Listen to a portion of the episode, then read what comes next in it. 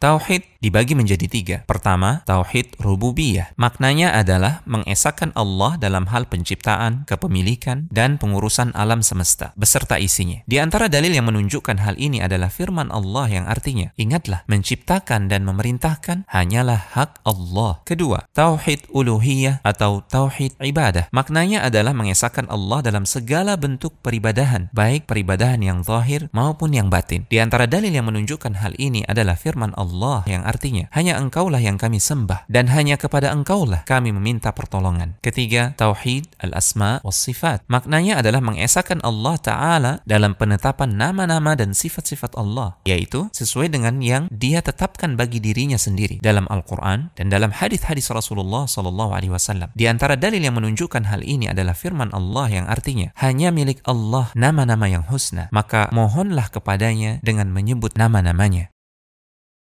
Pembatal-pembatal tauhid. Pertama, syirik kepada Allah Subhanahu wa taala dalam ibadah. Syirik dalam ibadah yaitu memalingkan suatu jenis ibadah kepada selain Allah Azza wa Jalla. Pembatal yang kedua, menetapkan adanya perantara antara seseorang dengan Allah dalam rangka memohon syafaat dan dalam rangka bertawakal kepadanya. Jenis perantara yang populer ini ialah orang-orang saleh yang telah mati. Mereka bernazar, menyembelih, bahkan tawaf di kuburan orang-orang yang saleh dalam rangka memohon syafaat kepada Allah. Pembatal yang ketiga, tidak mengkafirkan kaum musyrikin atau ragu dengan kekafiran mereka, atau bahkan membenarkan keyakinan mereka. Inilah propaganda yang kerap dilancarkan oleh pengusung paham pluralisme yang menghembuskan keraguan-raguan dalam diri kaum muslimin.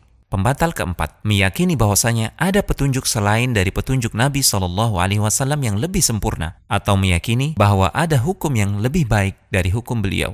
Pembatal yang kelima, membenci suatu perkara yang merupakan ajaran Nabi Shallallahu Alaihi Wasallam, walaupun ia sendiri mengamalkannya. Perbuatan ini merupakan jenis nifak i'tiqadi, yaitu kemunafikan dalam hal keyakinan. Pembatal keenam, mengolok-olok salah satu ajaran Rasulullah Shallallahu Alaihi Wasallam atau mengolok-olok pahala atau azabnya. Pembatal ketujuh, melakukan sihir. Pembatal kedelapan, mendukung orang-orang musyrik dan membantu mereka memusuhi kaum muslimin. Pembatal kesembilan, meyakini bahwa ada sebagian orang yang bisa keluar dari syariat Nabi Muhammad SAW dengan leluasa. Pembatal ke-10, berpaling dari agama Allah, tidak mau mempelajarinya atau mengamalkannya.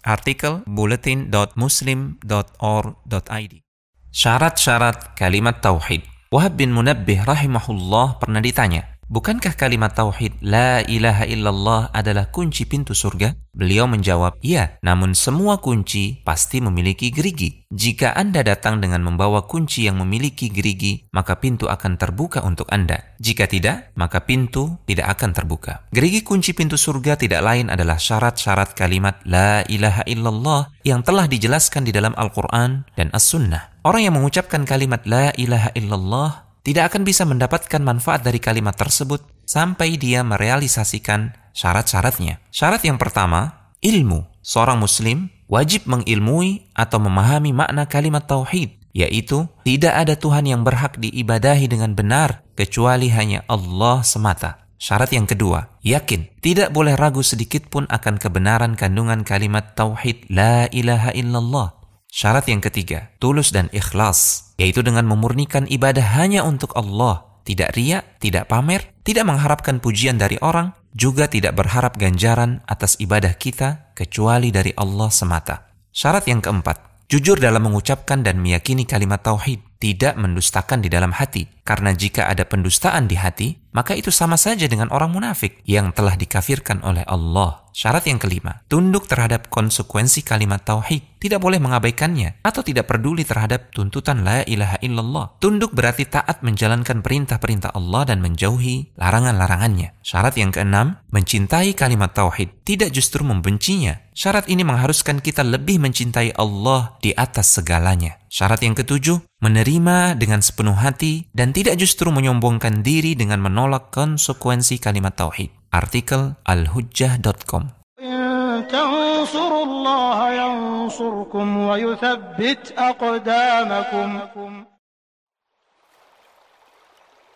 Kita sering mendengar kata tauhid. Tauhid sebagaimana dijelaskan oleh para ulama adalah unsur utama kebahagiaan seorang hamba di dunia maupun di akhirat. Modal terbesar bagi seorang hamba untuk meraih keridhaan Allah dan kecintaan Allah di dunia maupun di akhirat adalah tauhid. Tauhid sendiri secara bahasa berasal dari kata kerja wahada yuwahidu. Artinya adalah menjadikan sesuatu atau meyakini sesuatu itu satu atau tunggal. Adapun yang dimaksud secara istilah tauhid adalah mengesahkan Allah Subhanahu wa taala pada kekhususan-kekhususan yang dimiliki oleh Allah Subhanahu wa taala.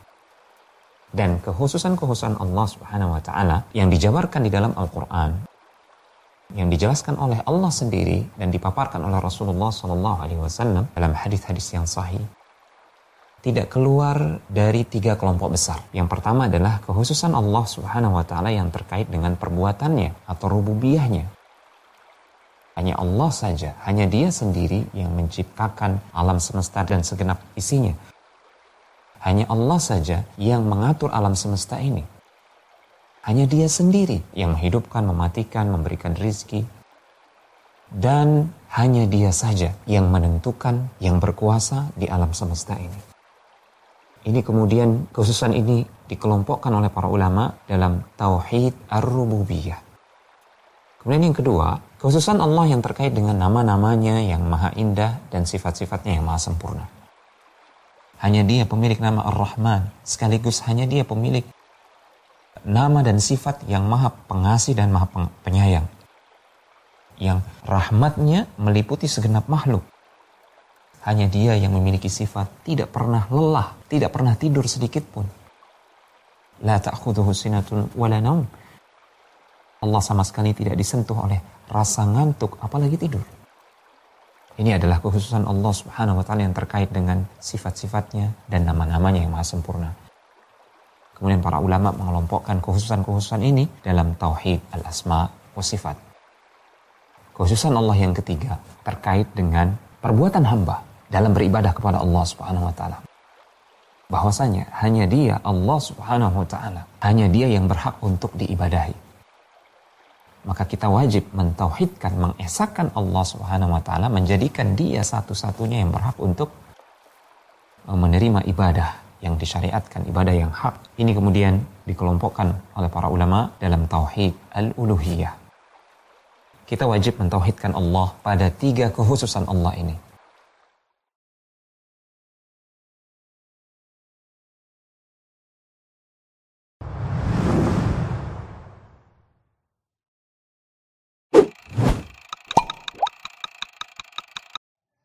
Para ulama membagi tauhid menjadi tiga macam.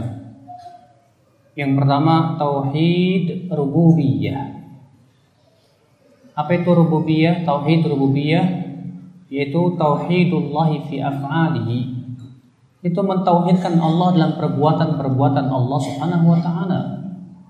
Perbuatan Allah contohnya apa? Menghidupkan, mematikan, memberikan rejeki. Semua itu adalah perbuatan Allah. Dan hanya milik Allah semata manusia tidak bisa menghidupkan. Manusia tidak bisa mematikan. Manusia tidak bisa memberikan rezeki. Manusia tidak bisa menegakkan hari kiamat. Maka perbuatan-perbuatan ini hanyalah milik Allah Rabbul Izzati wal Jalal. Yang kedua, tauhidul uluhiyah. Yaitu tauhidullah fi af'ali ibadih. Yaitu mentauhidkan Allah dalam perbuatan-perbuatan hamba seperti doa, isti'anah, takut, berharap, tawakal, cinta, benci. Demikian pula sholat, baca Quran, semuanya hanya untuk Allah Subhanahu wa taala. Sebagaimana Allah berfirman, "Qul inna salati wa nusuki wa mahyaya wa mamati lillahi rabbil alamin." Katakanlah sesungguhnya salatku, ibadahku, demikian pula hidupku dan matiku hanya untuk Allah Subhanahu wa taala. Yang ketiga yaitu tauhidul asma'i was sifat. Apa itu? Yaitu meyakini al-iman bi anna lillahi asma'a was sifat. Bahwa Allah memiliki nama-nama yang sempurna dan sifat-sifat yang sangat tinggi sekali. Yang tentunya pembahasan tentang asma was sifat bukan di sini tempatnya, karena ia butuh waktu yang sangat panjang. Dari jenis tauhid di tiga jenis tauhid ini, Yang merupakan fitrah manusia adalah tauhidur rububiyah. Demikian pula tauhidul uluhiyah ini merupakan sesuatu yang telah difitrahkan oleh Allah kepada manusia. Tauhid rububiyah diakui oleh orang-orang musyrikin Quraisy. Orang-orang musyrikin Quraisy apabila ditanya siapa yang menciptakan langit dan bumi, mereka menjawab apa? Allah. Allah berfirman, "Wala in sa'altahum man khalaqas samawati wal arda la yaqulunna Allah." Apabila kamu bertanya kepada mereka siapa? Orang-orang musyrikin itu. Siapa yang menciptakan langit dan bumi? Mereka menjawab apa? Allah. Allah. Mereka punya keyakinan bahwa pencipta langit dan bumi itu Allah. Mereka tidak meyakini bahwa Lata, Uzza, Manat, Hubal. Mereka tidak meyakini bahwa itu pencipta langit dan bumi tidak. Fitrah mereka ya akal Islam azakumullah. Namun yang diingkari oleh orang-orang musyrikin apa? Tauhidul uluhiyah. Itu tauhid uluhiyah yang hakikatnya adalah hanya memurnikan ibadah hanya kepada Allah semata dan tidak mempersekutukan Allah sedikit pun juga ya Islam.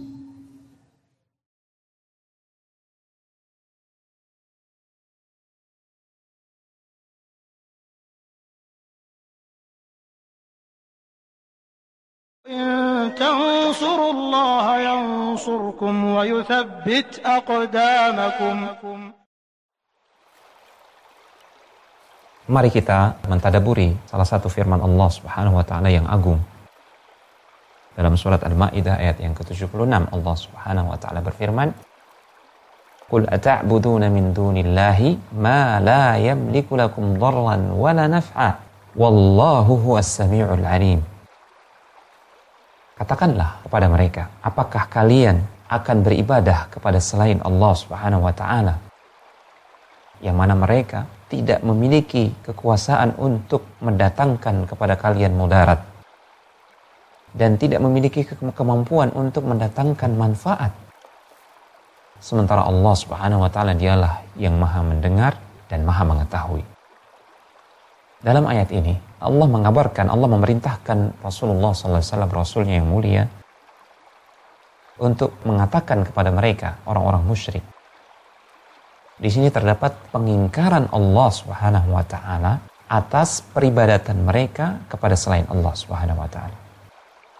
Sama sekali tidak ada hak bagi selain Allah Subhanahu wa taala dalam ibadah.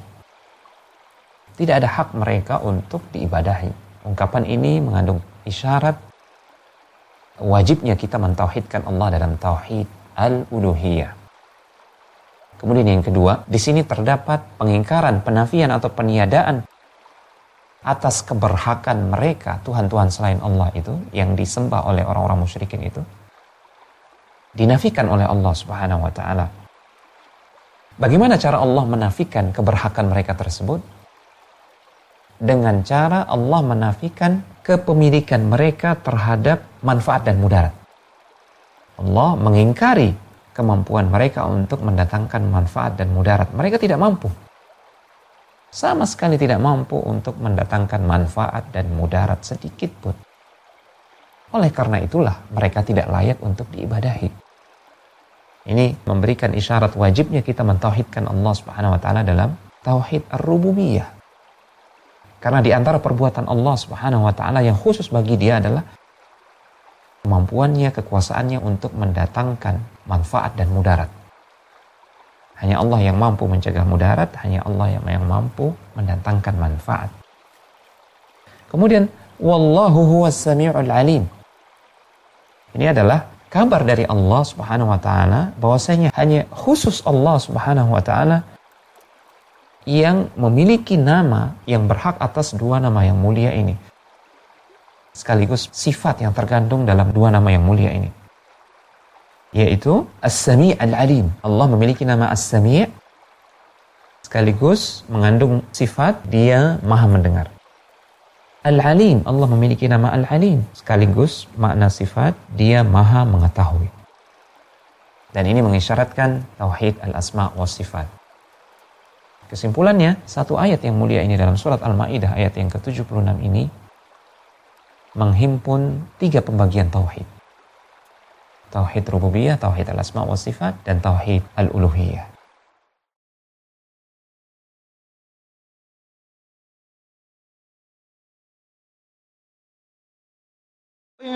تنصروا الله ينصركم ويثبت أقدامكم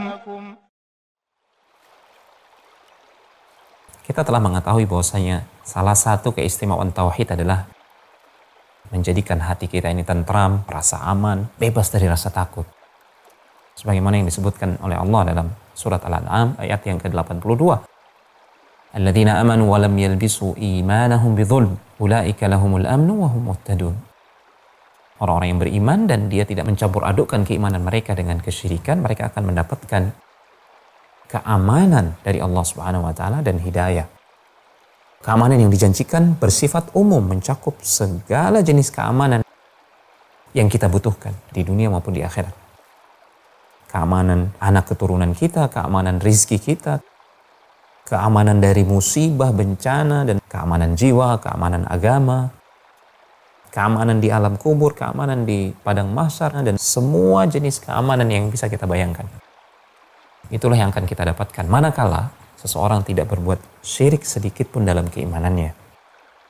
Sebaliknya, orang-orang yang kafir karena berbuat syirik kepada Allah Subhanahu wa taala mereka adalah orang-orang yang senantiasa merasa ketakutan dengan ketakutan yang hebat Bukan hanya karena ada sesuatu yang dia takuti yang mengancam dia.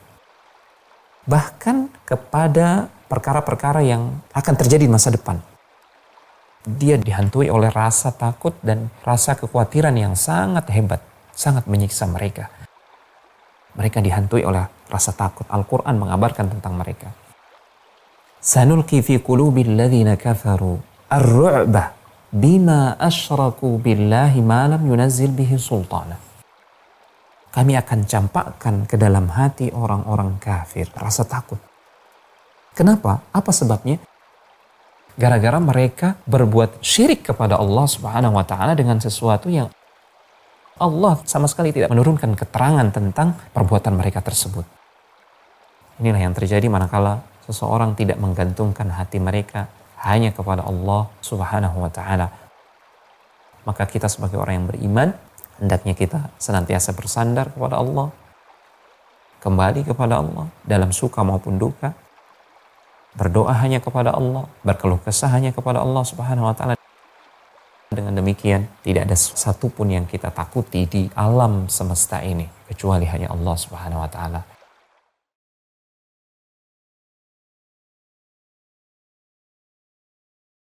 Donasi dakwah Yufid. Yuk berikan amal jariah terbaik Anda untuk dakwah dan pendidikan Islam.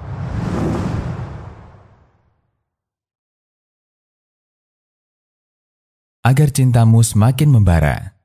Bagaimana membangun perasaan agar semakin mencintai Allah? Terlebih dengan adanya kenikmatan dunia yang demikian banyak. Ada sebuah pepatah yang mengajarkan kepada kita kata kunci cinta. Tak kenal, maka tak sayang. Artinya, kecintaan dan kebencian seseorang sebanding dengan pengetahuan seseorang pada objek tertentu. Semua yang ada di sekitar kita pasti memiliki potensi baik dan buruk. Ada yang dominan baiknya, ada yang dominan buruknya. Ada yang isinya hanya kebaikan, dan ada yang isinya hanya keburukan. Nabi Muhammad Shallallahu Alaihi Wasallam adalah manusia pilihan yang isinya hanya kebaikan. Semakin lengkap pengetahuan seorang mukmin tentang beliau akan berpengaruh dengan semakin besarnya kecintaan mereka kepada beliau. Ketika ada orang yang membenci Nabi Shallallahu Alaihi Wasallam, bukti dia tidak kenal siapa Nabi Shallallahu Alaihi Wasallam. Iblis adalah makhluk yang isinya hanya keburukan. Semakin lengkap pengetahuan seorang mukmin tentang iblis akan berpengaruh dengan semakin besarnya kebencian mereka kepadanya. Karena itu, ketika ada orang yang mengagungkan iblis, bukti bahwa dia tidak mengenal iblis. Sebagaimana ini juga berlaku antara makhluk dengan makhluk, ini juga berlaku antara makhluk dengan Allah. Allah zat yang maha baik, maha sempurna semua nama dan sifatnya. maha suci dari semua kekurangan. Semakin sempurna pengetahuan seseorang tentang Allah, semakin besar pula kecintaan mereka kepadanya. Karena itulah, ilmu tentang Allah merupakan ilmu yang paling tinggi derajatnya. Setidaknya ada dua alasan.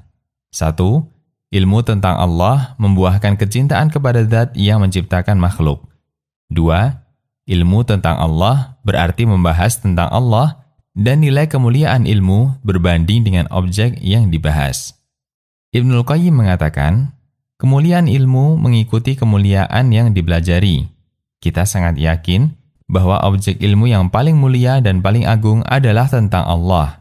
Zat yang tidak ada Tuhan yang berhak disembah kecuali dia. Rob semesta alam yang mengatur langit dan bumi, Sang Raja yang maha benar, yang sempurna dalam menjelaskan atau Al-Mubin, yang sempurna semua sifatnya, Maha suci dari semua aib dan kekurangan, maha suci dari semua bentuk penyerupaan terhadap makhluk. Kita sangat yakin ilmu tentang Allah, nama-namanya, sifat-sifatnya, dan semua perbuatannya adalah ilmu yang paling agung dan mulia. Miftah dari Sa'adah. Ketika seseorang mengenal kebaikan Allah, baginya dan bagi semua makhluknya, maka akan timbul rasa cinta dan ketergantungan hati kepadanya. Karena makhluk ini lemah, dan mereka butuh kasih sayang dan perlindungan dari Yang Maha Kuasa atas segala sesuatu. Ibnul Qayyim menjelaskan, rasa cinta dan rindu kepada Allah itu mengikuti pengetahuan seseorang dan kadar ilmunya tentang Allah. Ketika pengetahuan seseorang tentang Allah semakin sempurna, maka kecintaannya kepada Allah akan semakin sempurna. Karena itu, siapa yang beriman kepada Allah, nama-namanya, semua sifatnya, ajaran agamanya, maka dia akan semakin mencintai Allah dan akan semakin sempurna kemampuan dia untuk bisa menikmati lezatnya berhubungan dengan Allah, melihat wajahnya ketika di surga, serta mendengarkan kalamnya. Al-Fawaid Malik bin Dinar, salah seorang ulama tabi'in, mengatakan, ketika penduduk dunia meninggalkan dunia, mereka belum merasakan sesuatu yang paling nikmat di sana. Ada yang bertanya, apa itu? Jawab beliau, ma'rifatullah, yaitu mengenal Allah Ta'ala. Hadis riwayat Abu Nuaim dalam Al-Hilyah. Dan upaya mengenal Allah bisa kita lakukan dengan mempelajari ilmu tauhid, baik tauhid rububiyah, uluhiyah, maupun asma wa sifat. Demikian, Allahu A'lam. Konsultasi Syariah.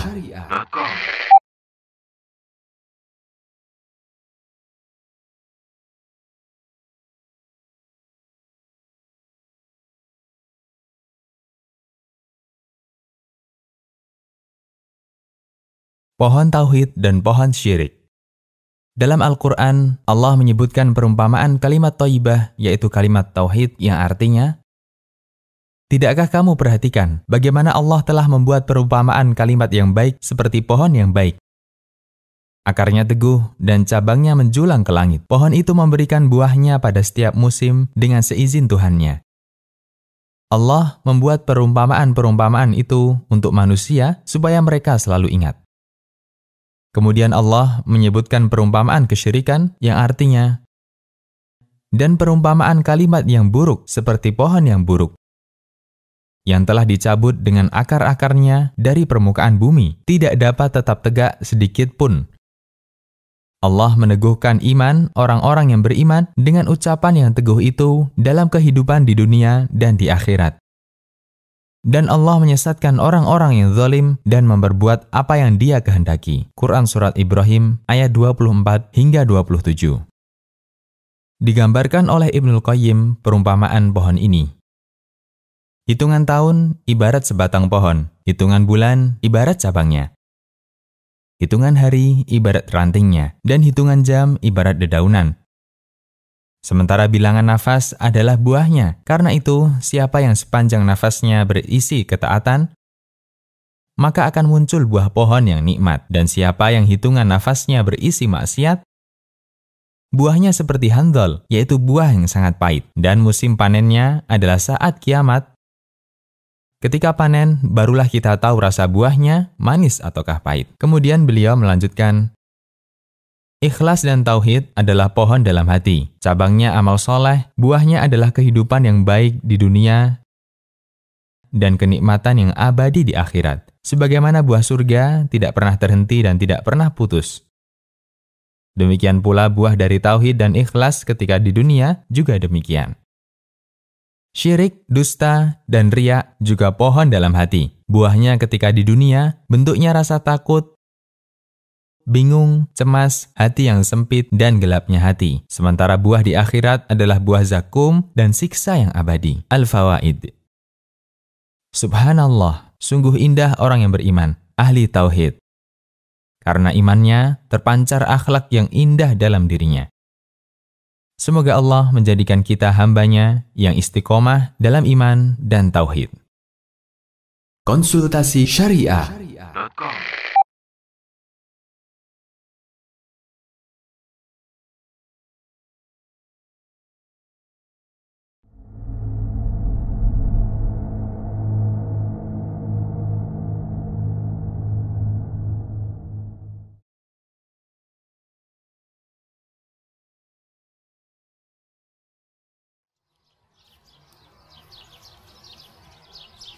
Assalamualaikum warahmatullahi wabarakatuh. Alhamdulillah wassalatu wassalamu ala Rasulillah wa ala alihi wa sahbihi ajma'in. Akidah yang sahih, yang benar di dalam agama Islam memiliki kedudukan yang tinggi. Karena akidah yang benar akan membawa kebaikan yang banyak. Karena akidah yang benar akan membawa kepada kebaikan yang banyak dan akhir yang baik. Sebaliknya, akidah yang rusak akan membawa kepada keburukan yang banyak dan akhir yang jelek. Seseorang yang memiliki akidah yang kuat akan beribadah kepada Allah SWT dengan ikhlas, dengan khusyuk, mengikuti sunnah Rasulullah SAW. Orang yang memiliki akidah yang kuat akan memiliki akhlak yang hasanah, yang baik ketika dia bermuamalah, bergaul dengan manusia. Orang yang memiliki akidah yang kuat akan memiliki sifat-sifat yang baik, bersabar ketika tertimpa musibah, bersyukur ketika mendapatkan kenikmatan dari Allah SWT, bersegera untuk beristighfar dan bertobat ketika dia melakukan dosa. Dan dengan akidah yang kuat inilah Allah SWT akan menjaga seorang hamba dari syubhat dan kerancuan-kerancuan. Dan dengan akidah yang kuat inilah Allah SWT akan menjaga seseorang dan juga umat dari makar-makar musuh Islam. Baik musuh dari dalam maupun dari luar. Demikianlah akidah yang kuat bagaikan pohon yang kuat yang memiliki akar yang kokoh dan cabangnya menjulang ke atas. Allah SWT berfirman, Alam tara kaifa daraballahu mathalan kalimatan tayyibah kasyajaratin tayyibatin asluha thabitun wa far'uha fis sama' tu'ti ukulaha kulla hinin rabbiha wa yadribullahu al-amthala lin-nasi. Apakah kamu tidak melihat bagaimana Allah SWT membuat permisalan kalimat yang baik seperti pohon yang baik. Akarnya kokoh dan cabangnya menjulang ke atas. Menghasilkan buah setiap waktu dengan izin Allah SWT. Demikianlah Allah SWT membuat permisalan bagi manusia supaya mereka mengingat. Surat Ibrahim ayat 24 sampai 25. Mempelajari akidah yang benar hukumnya adalah fardu ain. Wajib bagi seorang muslim dan juga muslimah mempelajari akidah yang benar. Mulai dari perkara-perkara yang mendasar. Seperti rukun iman yang enam. Beriman kepada Allah. Beriman kepada malaikat kitab-kitab para rasul. Beriman kepada hari akhir. Dan juga beriman dengan takdir. Dan hendaknya dia mempelajari dan memahami makna dua kalimat syahadat yang merupakan rukun Islam yang pertama.